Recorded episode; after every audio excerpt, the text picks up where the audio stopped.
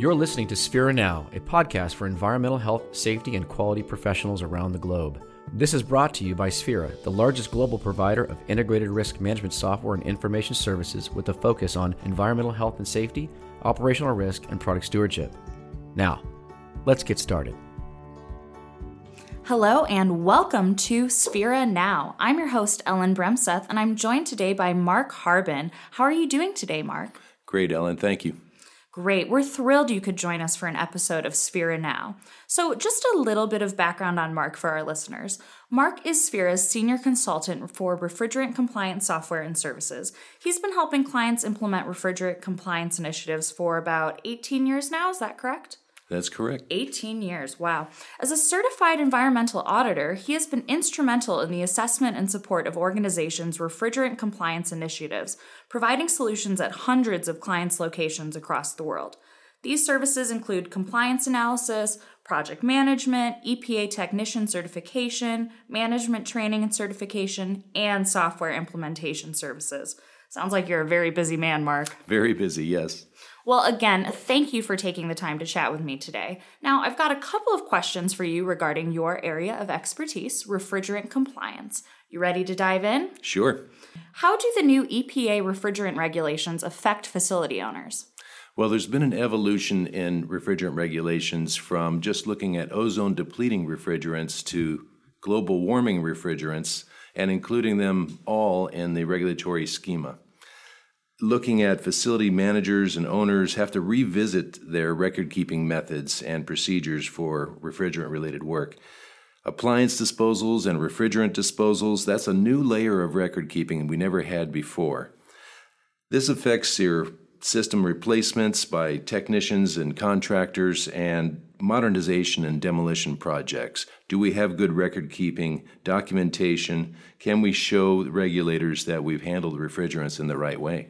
So, what else do environmental managers and facility managers need to do in order to comply with these new refrigerant regulations? Well, they need to work together to properly meet the uh, facility owner's responsibilities.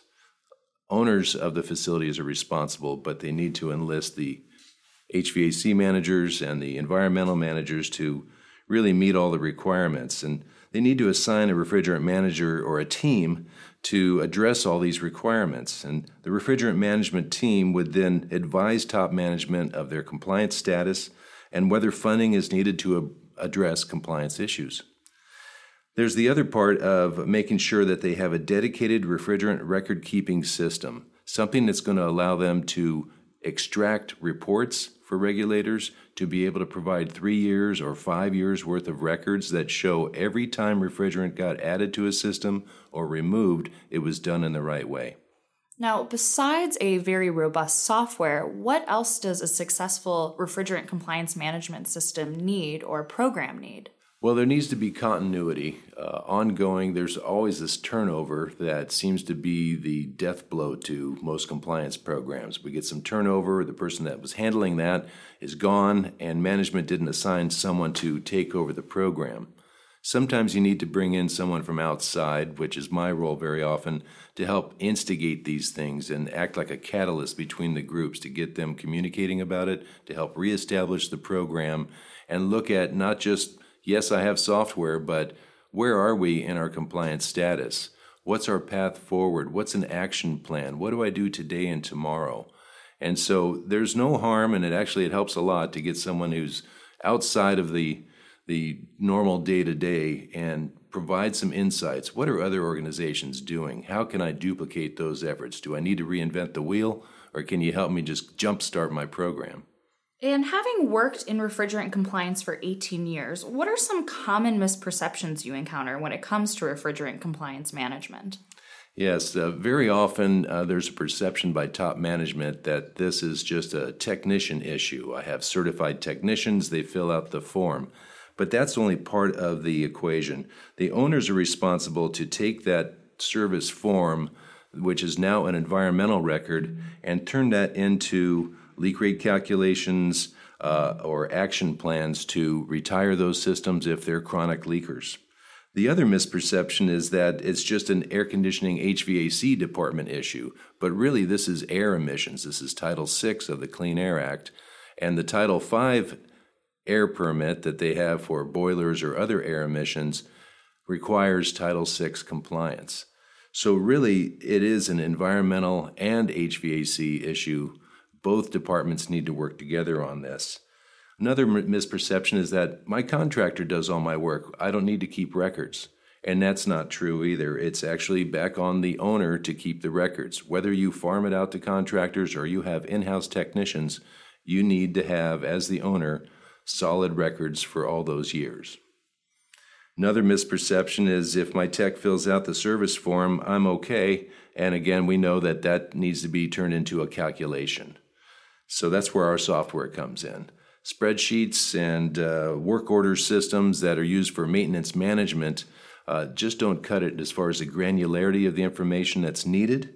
Uh, they don't have the detailed refrigerant specific EPA items that really uh, demand a dedicated purpose built system. So these work order systems fall short. The spreadsheets fall short. They really need something that is purpose built.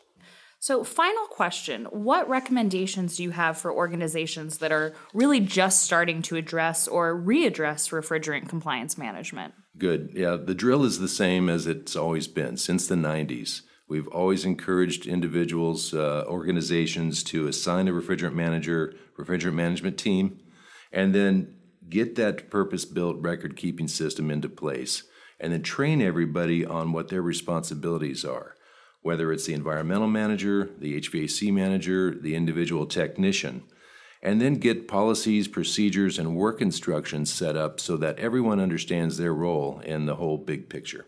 Well, that is wonderful advice. Thank you for sharing your insights with us today, Mark. We really appreciate having you on the show. Thank you. Well, that's all the time we have for this episode of Sphera Now. I'm your host, Ellen Bremseth, signing off. This concludes the episode of Sphera Now. For more content on topics such as these, we encourage you to visit sphera.com. S P H E R A.com. While there, feel free to click contact and submit any feedback on this podcast or any topics you'd like to see us cover. Thank you, and have a great rest of your day.